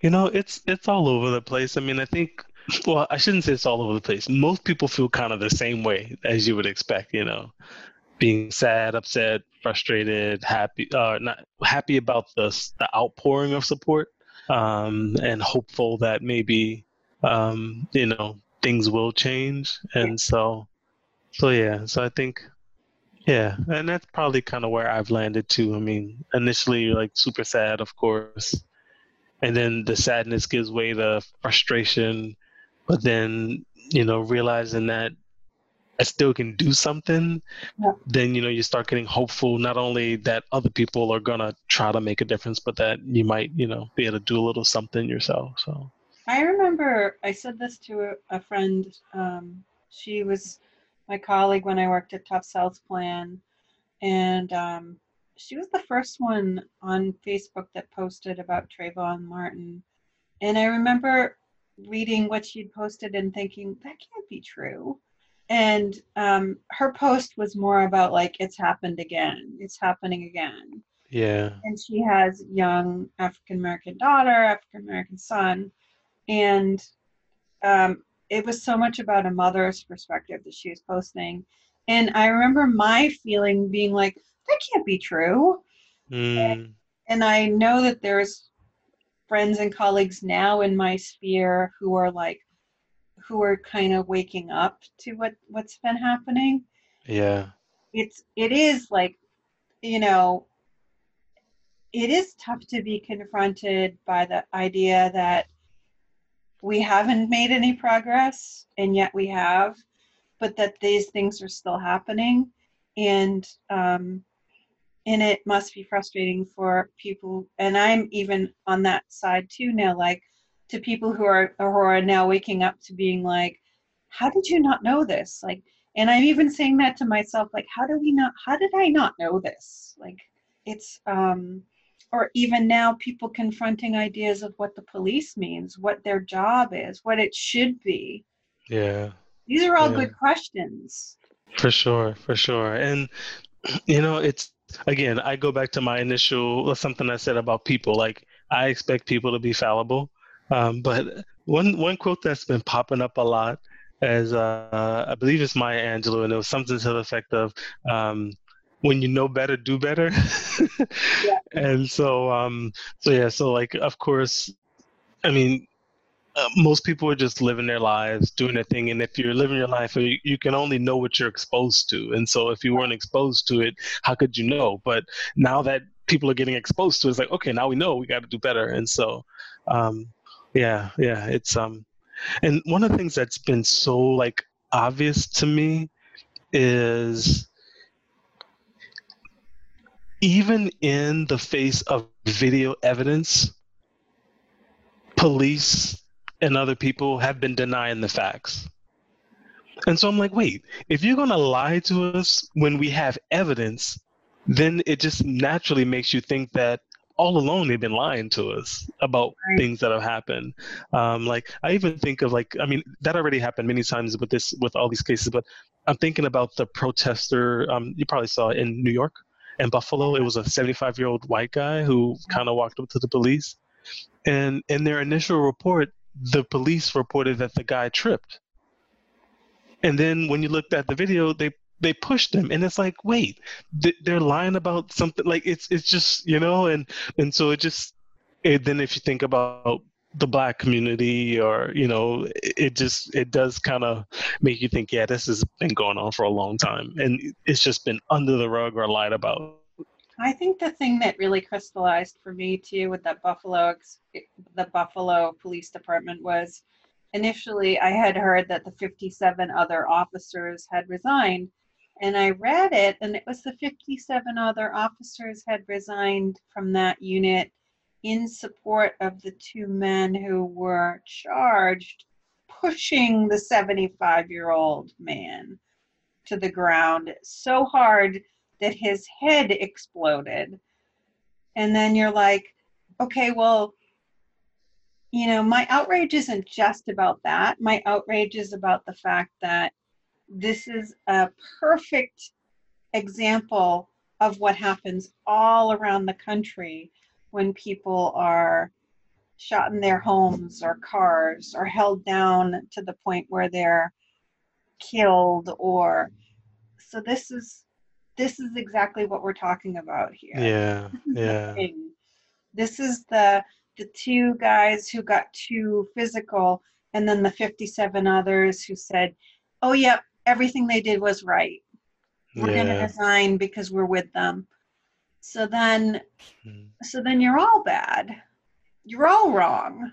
Yeah, it's there's so many uh, yeah, and it's it's such a weird thing. Like I said, I I remember writing to friends about this before about um what's the word? Um I'm trying to be politically uh correct. It's um how to well I'll just use I'll use this analogy. It's all about about team, team and family. We are psychologically wired to be pre- preferential in our treatment to people who are on our team or in our family. And it's a bias that I know I have in me. And like, so, and I've said this to people because sometimes you end up supporting negative behavior, not because you think the negative behavior is wrong or right, but because the person's on your team. and uh, one of the analogies when I wrote about this, it was um, Dennis Rodman. So Dennis Rodman played for the Detroit Pistons. They were the bad boys. Well, growing up in Louisiana, um, we didn't have an NBA team, and like a lot of people, I was a Michael Jordan fan. I just loved the Bulls because of Michael Jordan, which means that I hated the Detroit Pistons. You know, even though I did kind of like Isiah Thomas at the time for the Pistons. And so, like, I hated because I felt Dennis Rodman was beating up Michael Jordan, and I just hated him. I just like, oh, I hate this guy, you know. Well, Dennis Rodman became a Chicago Bull. And all of a sudden, he was one of my favorite players. And so it's like, wait, like I wasn't, I, I didn't like the antics when he was on the other team, but then when he was on my team, I forgave them. I'm like, well, yeah, he's a little bit out there, but now he's he's he's on my team now.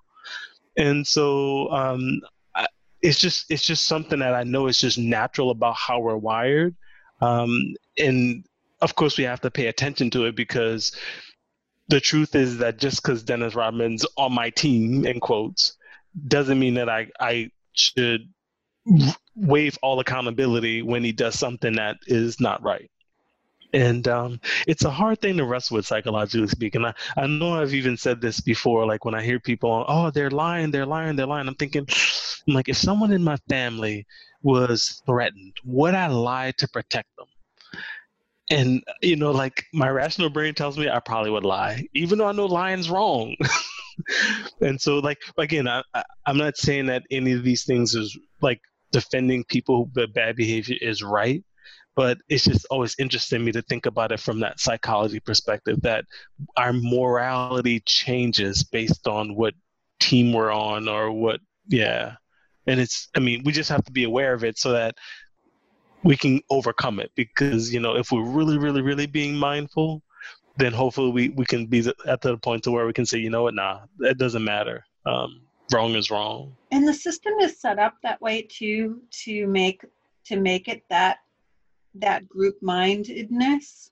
So so then that that takes away the idea that it's serve and protect like absolutely. and that they are public servants. It, it's an us against them mentality and whenever we have us against them then we are looking for the problem we are looking for the problem maker we are looking for the like like in that in the buffalo example because it, it had such good had such good video regardless of what the police orders were what that man was doing it was still 57 or however many 75 officers and one elderly gentleman unarmed elderly yeah.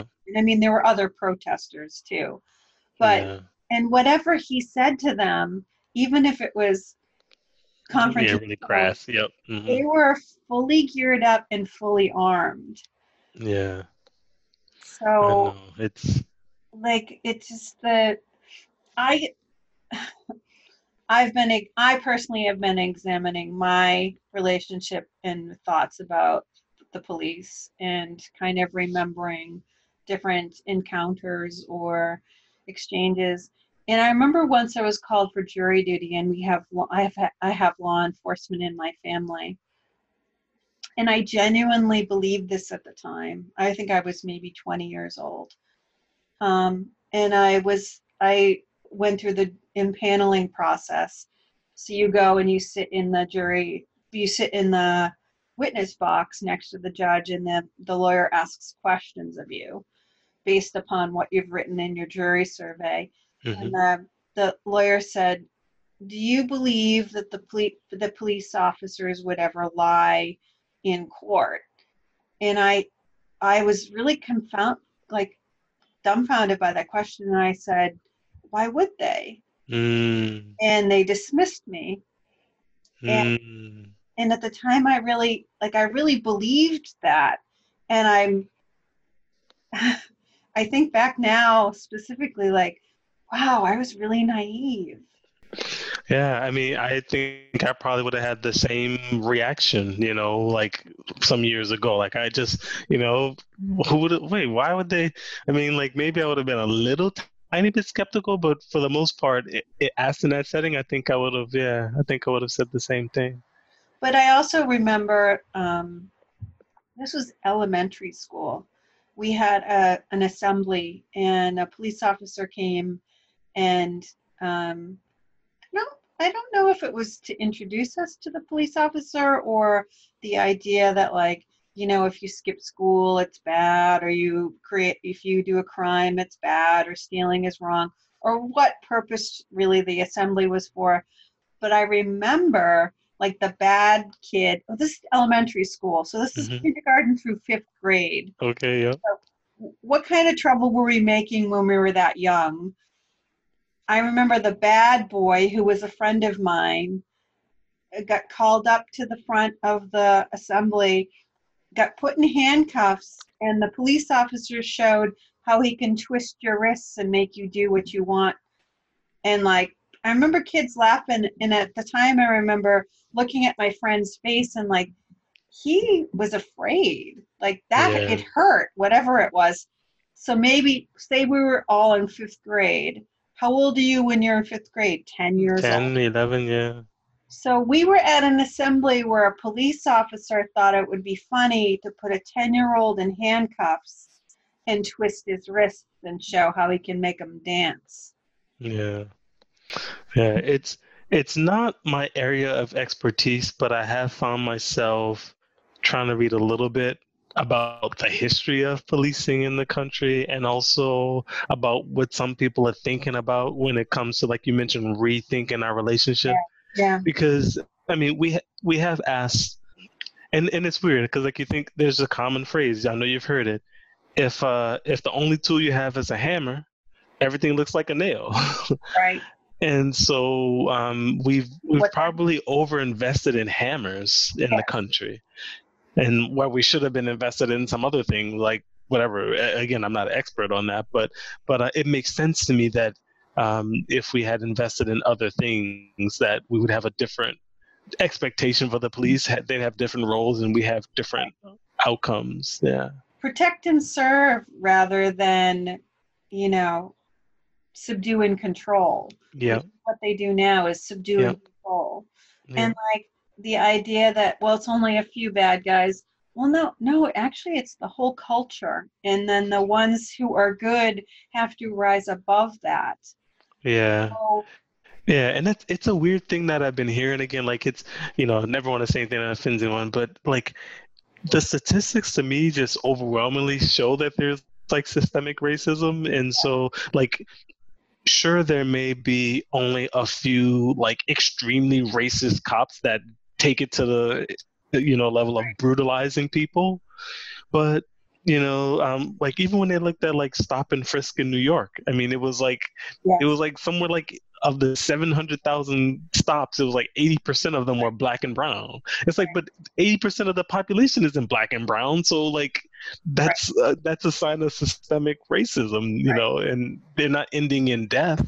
But they're, they're still getting, you know, and then if you look at just the charges, you know, if uh, for equal charges, people who are brown and black serve longer time. So like how is that not systemic? I mean like that's that has nothing to do with law or justice. If you're one color and you average more time, that's so so yes, I, I know I've heard people saying that there's no systemic racism and that there's a few bad apples, but it, it, that just doesn't make any sense to me. And again, trying to use the limited data, that's not my area of expertise, but um, it's just, yeah, it's pretty obvious that there's a systemic challenge. And then on the fringes, we have people who are extremely racist who take it out in a violent way. Um, and so, so yeah, so I, I can get with the 1% of people are so violent, but it's still a systemic problem. and it's um it's a culture of privilege too because it's mostly white and then we're giving you a gun and a weapon and power and it gets abused Yeah, and yeah, it's we we've. I feel like again, I'm hopeful. Uh, again, it's not my area of expertise, but I'm just hopeful from the little bit that I've been able to kind of read and hear about where people's brains are around systemic racism, around reform, around uh, just relationship, and so um, I feel like I feel like yeah, I feel like it's a good time to have a conversation and and actually, I mean, like of course. Um, if we think back to just overall well-being as just kind of a theme like it just makes sense that um, if you can if the country comes together and starts addressing this issue, issue that it will it can transform the, co- the country for good. It just really can. I think even the conversations have changed in a in a way that i find very meaningful. Like people are talking about real things. Like it's good to take breaks from heavy heavy subject matter especially where we've been in a pandemic Mm, yeah. and, and watch a you know a cat video or whatever. But and we can't live there all we can't live in fantasy land all the time. And and the fact that i've had very deep and meaningful conversations with people recently even about challenging subjects um, that's where growth happens you know? That's where Yeah. change happens. Yeah so hopefully like i said that this will be a time where we do get some meaningful change and that, that people really yeah have have the have the good long heart to heart conversations and a lot of self-reflection and, and we'll get some growth what thoughts do you have about where you see your your podcast fitting in or what kind of things would you like to cover in a podcast I um you know I go back and forth. I think like in this moment of course I think a lot about um just being supportive of the community in general. But my initial thought in wanting to start a podcast was um for me to try to just I guess take the, all the thoughts I've been thinking about, all the philosophizing I've been doing, and try to just put it in a spot um, to make some positive difference. I I think sometimes it can be simple concepts and simple ways to change the way people frame like their health and wellness goals that could be transformative and helpful for them. And so, um, so yeah, and and I always say this too. Like I, having had coach training, I see the benefit of talking to people like a coach, and not necessarily just being an advice kind of thing. You know, even though like it's easy, I, I like giving advice. Most people who love a subject like love, love giving advice but i feel like we have so many advice shows columns and everything else that i might come in and hopefully be able to to speak from a coach angle. Um, there's a couple issues that like are really near and dear to my heart. One well i'll say thinking holistically about any problem is something that is near and dear to my heart. And i feel like too often when we approach health and wellness problems we want to reduction use reductionist logic and get to like one thing. And it may make people feel good but it just doesn't always feel like the right thing to me. So like so that's one thing that i i think i'll always try to look at a problem holistically if i can and paint a picture for people. Um, two other things that kind of pop into my mind um, is being an exercise kind of professional. Trying to help people to figure out how to incorporate movement in a way that is useful and helpful for them. And so, whether it be trying to figure out how to get motivated to exercise or thinking differently about exercise and movement. And so, that's something that I think a lot about. And um, the other thing that I think a lot about, which is how we talk about weight in health and wellness. Mm-hmm it tends to frustrate me a lot the way we talk about it because I don't know if I don't think we talk about it in a way that is useful and supportive. Yep. And so so that's that's another area to, that I that I think that I I would probably delve into a little bit, you know. Okay, so here I'll share with you a little bit about my stuff. So I I used to be um, almost 300 pounds um, I was not heavy growing up. Um, I had I chose after some good counseling and process that uh, to have gastric bypass. So in 2007, I had gastric bypass, and I lost 150 pounds. I had um, two subsequent surgeries after that related to gastric bypass. Um, one was I had an abdominal adhesion. The other one was I realized and I didn't realize I had at the time, but I had a ruptured gastric ulcer. So those two mm. surgeries kind of set me back, and I gained some of that weight back. Um, but in the coaching profession, I was never um, the thin uh, athlete, athletic uh, coaching model. So it was always kind of, I found kind of a struggle because I was someone who had personal stake and investment in weight loss because of my experience, but also I didn't look like the rest of the coaching community. I wasn't a weight, you know, bodybuilder. I wasn't a, a, a physical, uh, like a personal trainer. I didn't come yeah. from it from that perspective. I came from it from a personal, mm-hmm. had a stake in it. But I also, I don't look like other coaches because I'm yeah. more full figured, I'm rounder. I have someone who my weight has fluctuated. Um, so I had a lot of imposter syndrome. Mm, yep, yep, I understand that. Yeah. So, you know, if you were coaching that kind of a person, what would what kind of things would you go at?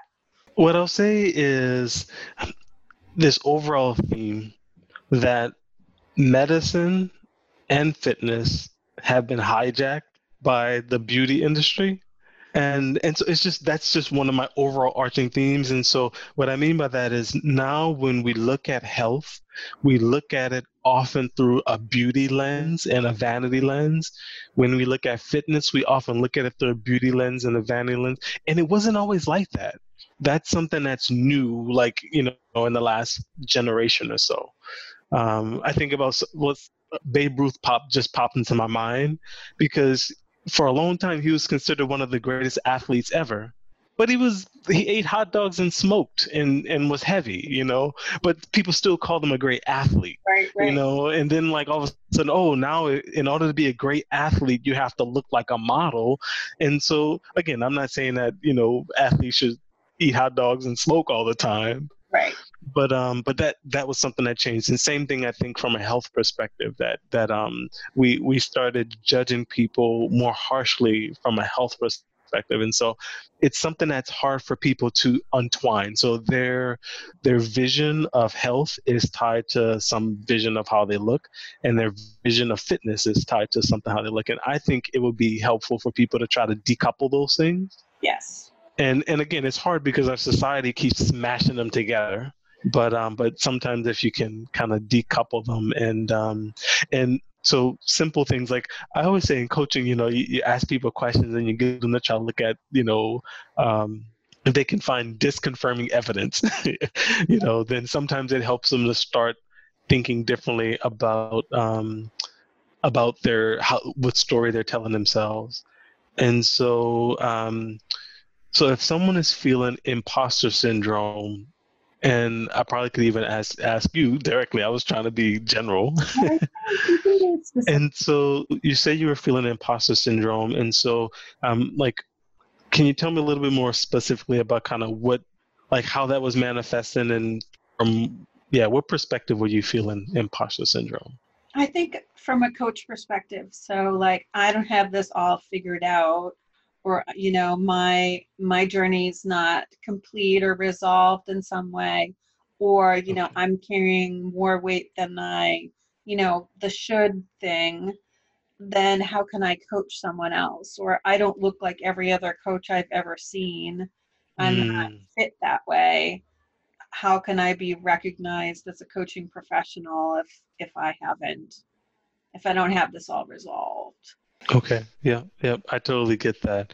And um, and so what I say is that despite all that, um, have there been people that you've been able to help? absolutely Okay. Okay. And so the role of a coach is obviously to help people. and so and so I, I think that would be the key is that if the if you feel like you've still been able to be effective in helping change people, then that gives you some evidence about your ability to help people yeah while at the same time you could still be on your own journey. Right. I think the other visual that someone else lent me that I borrow all the time is I might be one or two rungs up the ladder from someone else and I'm just reaching my hand back. And then there might be other people who are a few rungs ahead of me. Mhm. So, like, wherever I am in my journey is legitimate and informs me. It, but it doesn't mean that I can't help somebody else For or sure. that someone sure. else can't offer me some perspective or guidance. if we extend the coaching analogy to sports, all the time the athletes can do more than the coaches. It's just, I mean, like Bill Belichick can't do what Tom Brady does. He can't do what any of his players do, you know, but he's still considered by everybody to be the best coach. And, and that, that always happens. And so, so again, so to me, when I think about effective coaches, it's not about uh, being able to do better than the people that you're coaching because in sports, every athlete can do better than their coach. It's just that's just the reality. So Yeah. yeah, it's yeah. it's it's it's helpful it it's i think it's something i'll always struggle with and it's um i love i still love getting coached. I love it helps it helps me get out of my own headspace. I mean i also love counseling. I have a relationship with a great mental health professional yeah, yeah. um, and they offer me different things than a coach would. But i think it it um, one of the things that i've been learning recently i, had back surgery in in march was um, i'm still working through learning to trust my own limitations and what good what what what different types of discomfort in my body mean and how much I am able to push myself and how much I, you know, where my where my where a physical limitation is, Mhm. and and learning to listen to that. And um, that was tough because my experience most recently before surgery with physical therapy was trying really hard to push myself, but that not being good for what my injury was Yep. and the physical therapist really trying to challenge me in a way that they probably thought was good for me but was not good for me. Mm. Um, so and and also like going through a whole variety of things and modalities in i mean you know sitting on a wedge when i'm working working it with a desk that has you know that a variety of settings so i can stand and i can sit and i can do all these different things getting good sneakers um, you know trying different types of yoga um, i have every ointment and cream you possibly can think of um, i have stuff that has cbd in it um, okay. um, but like you know from having had different types of injuries that linger it affects you psychologically It definitely does. It definitely does. Yeah. It's always actually I'll say this as a coaching philosophy because this comes up for me all the time. The serenity prayer is like my life and coaching philosophy because it just makes so much sense. Yeah. And even if you don't want to if you want to take the prayer out of it, you know, and so it basically is, you know, um, grant me the the courage to change the things I can, the um, the peace to accept the things I can't, and the wisdom to know the difference. Yeah. And so, um, and I think one of the challenges for any coaching client is that we always have conflicting goals. And so, and that's part of it. So, um, as an example, for people who are injured, you have this safety goal, or I want to make sure I'm safe and I want to make sure I'm not in pain and I'm, you know, but then you have this growth goal. I want to grow. I want to challenge myself. I want to push. And like trying to know where the line is, it's really you don't know until you cross, and you're like, "Damn it, I went too far." And so that that's definitely something that when people have had injuries, they have to keep more in mind. That you know, and uh, and sometimes yeah, we do think more about that growth and that push goal until our body bites us. And and i'm a push person anyways like that um i was i woke up from surgery and i didn't even think about it and uh, the woman said what's your pain and i gave her the scale and my next question was when can i get up and walk around yeah, it was automatic it wasn't like i had mentally said I yeah, mean, I was still coming out of anesthesia, but that's Yeah. my mindset. Like, let's go, go, go, and and that's good in one regard because it means that I'm self motivated. But it, it's bad in another that the nurse looked at me and she goes, um, "We'll give you a few minutes.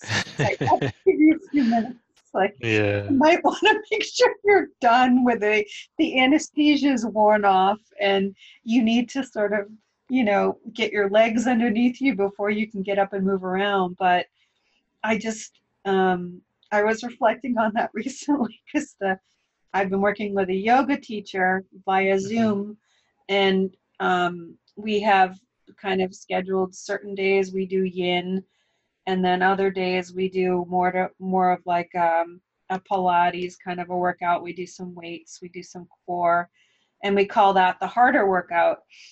And there are days when I've been like, I don't want to do the harder workout, and she's like, Well, we don't have to, and it, or um, I'll say, Oh, you know, my my leg, my back stuff shows up in my leg. It doesn't show up in my back hmm and I'll say my leg is really bothering me. I don't want to do the hard stuff, and she'll she'll kind of reflect back to me like, um, you know, is it pain or is it psychological? Like, are you do you have a fear?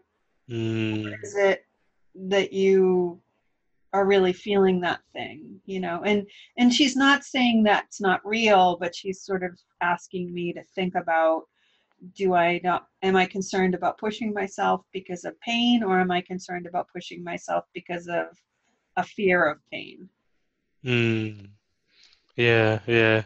It it can be hard. It can be hard, but I always say this is one of the benefits, of course, of working with someone one on one, you know, versus in a class because they can be a little bit more tuned in and and uh yeah, help And you they kind can of watch your positioning and they can also see your facial expressions and they can ask you specifically for your feedback and they can help you modify what you're doing. for sure, for sure. Um, Yeah, well that's that's good that you have an instructor that is so attentive and yeah, tuned in. Yeah, she's very good. I mean, I've I've liked I liked her when it, she was teaching group classes that I was taking, and then she and I developed a friendship. And I actually had her on my podcast, and then um, we had been doing one on one before I had surgery, and she had really helped me build some strength that I had lost. And then um, she knew I was having surgery, and then with pandemic, she mm. said, "Well, let's Zoom," and I was like, "This is fantastic." And then we were doing once a week, and then twice a week, and now we do three times a week. And wow, that's great. One of my big um, wins was I was very excited because my balance was affected from my back injury and also the pain medication they get, gave me made me a little dizzy so i was having doubly issues with my balance and i was able to step into like my underwear and my pants without like leaning over or sitting down yeah, yeah. over or stumbling hmm. i was like i put my pants on the little things. And she was like, "That's balance." She's like, "That's awesome." And I was like, like I was kind of embarrassed to say it, but I was also kind of proud of it because yeah.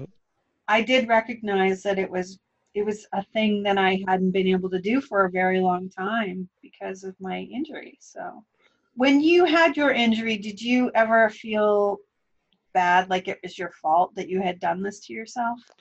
Oh yeah, many times. Uh, sometimes it was because it was my fault.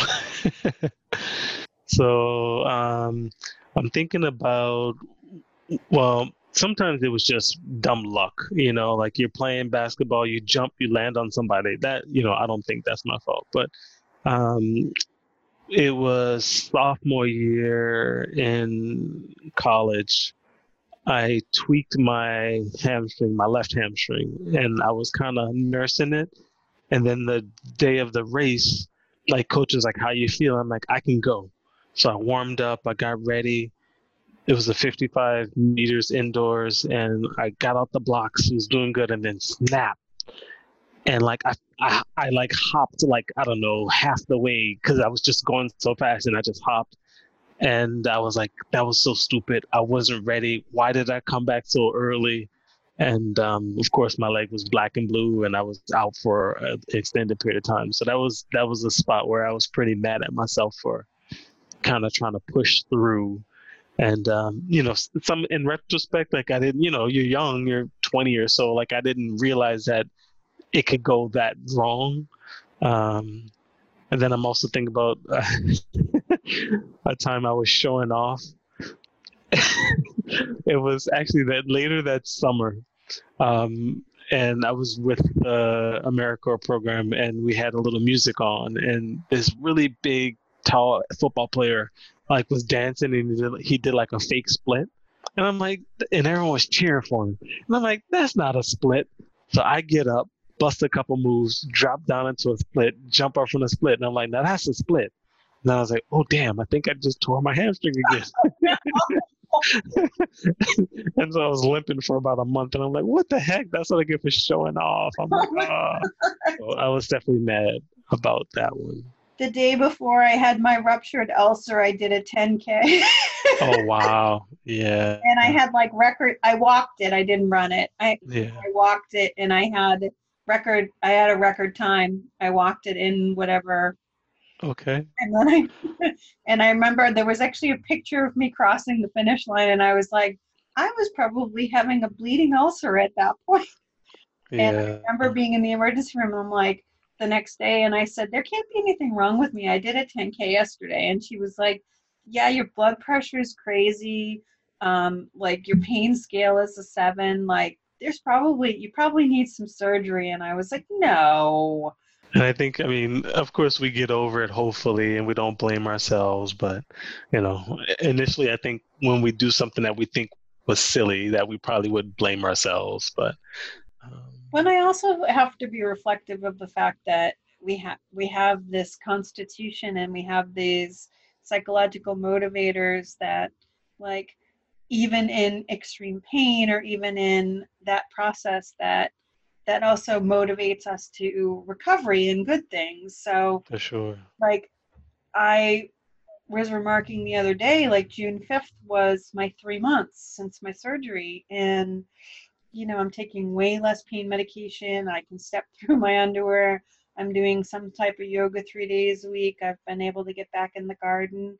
Like, my weight may not be where I want it to be, but like, there are a lot of people that are, are post three months post back surgery and don't have the, this kind of outcome. So, like, I'm thankful for every little bit of progress. I've gotten out and ridden my bike a couple of times. Yeah, yeah. Um, you know, I'm not ready to lift like a picnic table over my head, but um, I feel like I'm getting stronger every day. And uh, again, can't be more thankful that I had that availability and access to a surgeon and surgery right before Mm, yeah, pandemic shut everything yeah, down. Because yeah. I can't imagine having gone through the pandemic with the type of pain that I had been having, you know?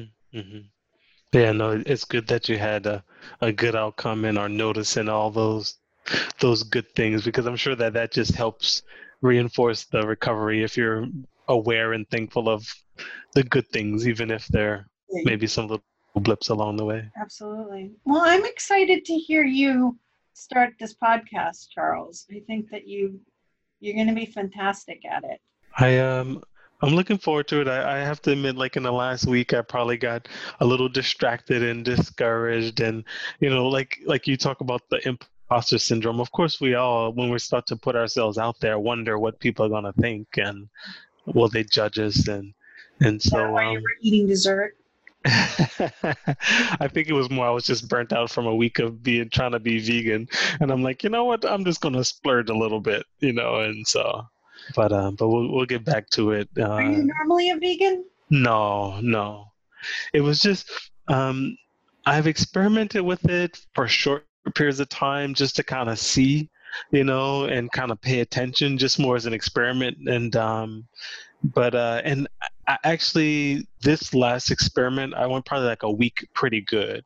It actually it was good. I felt like whatever combination of things I was doing, it felt nourishing. I felt energized, and so so yeah, and uh, it was also easy, and so that's always you know like I kind of got into this rhythm of okay, rice, vegetables, flour, uh, oil, um, salt, pepper. You know, like you just kind of get into this little fruits, and so it's like all right, it was just really easy, and so that was and uh, yeah, so I, I I may experiment again in the past, but yeah.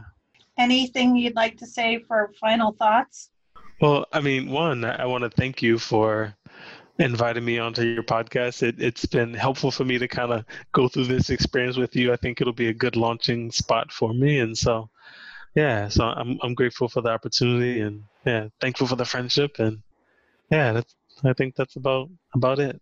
I'm grateful for the friendship as well. I've really enjoyed meeting you through the coaching community. I I have loved hearing your voice. I think you whenever I've described you, you are just one of the like kindest, um, most centered people I've met. There've been a bunch of people that I've met through coaching that I've been really grateful for their friendship. Um, I can't wait to see what you do podcast wise, but what, whatever you choose to do next, I know you'll be successful at it. And it is because of your approach and your style. And I know it comes from a great wealth of experience, but I really love the way that you break down concepts and explain things. And I, I feel like you have a really beautiful teaching style as well. So. Well, thank you for that. Hopefully, I'll make you proud. Thank you so much. This is really like this was a such a great connection for me today, and I I appreciate um, you playing podcast with me. And uh, this is like this is my podcast. This is exactly how it goes. This is okay. this is what Yep. it's about. This is like I know we meandered through a lot of different topics and subjects, and but this is um, exactly how my podcast goes, and I I love this, and I love learning, and I love hearing about your story and getting to know you a little bit more. So thank you so much. You're very welcome. And if people want to find you online, how do they do that? Googling charlesinniss.com probably would be the easiest way. All right. And uh, we'll we'll stay tuned for the podcast. Take care. All right. Bye.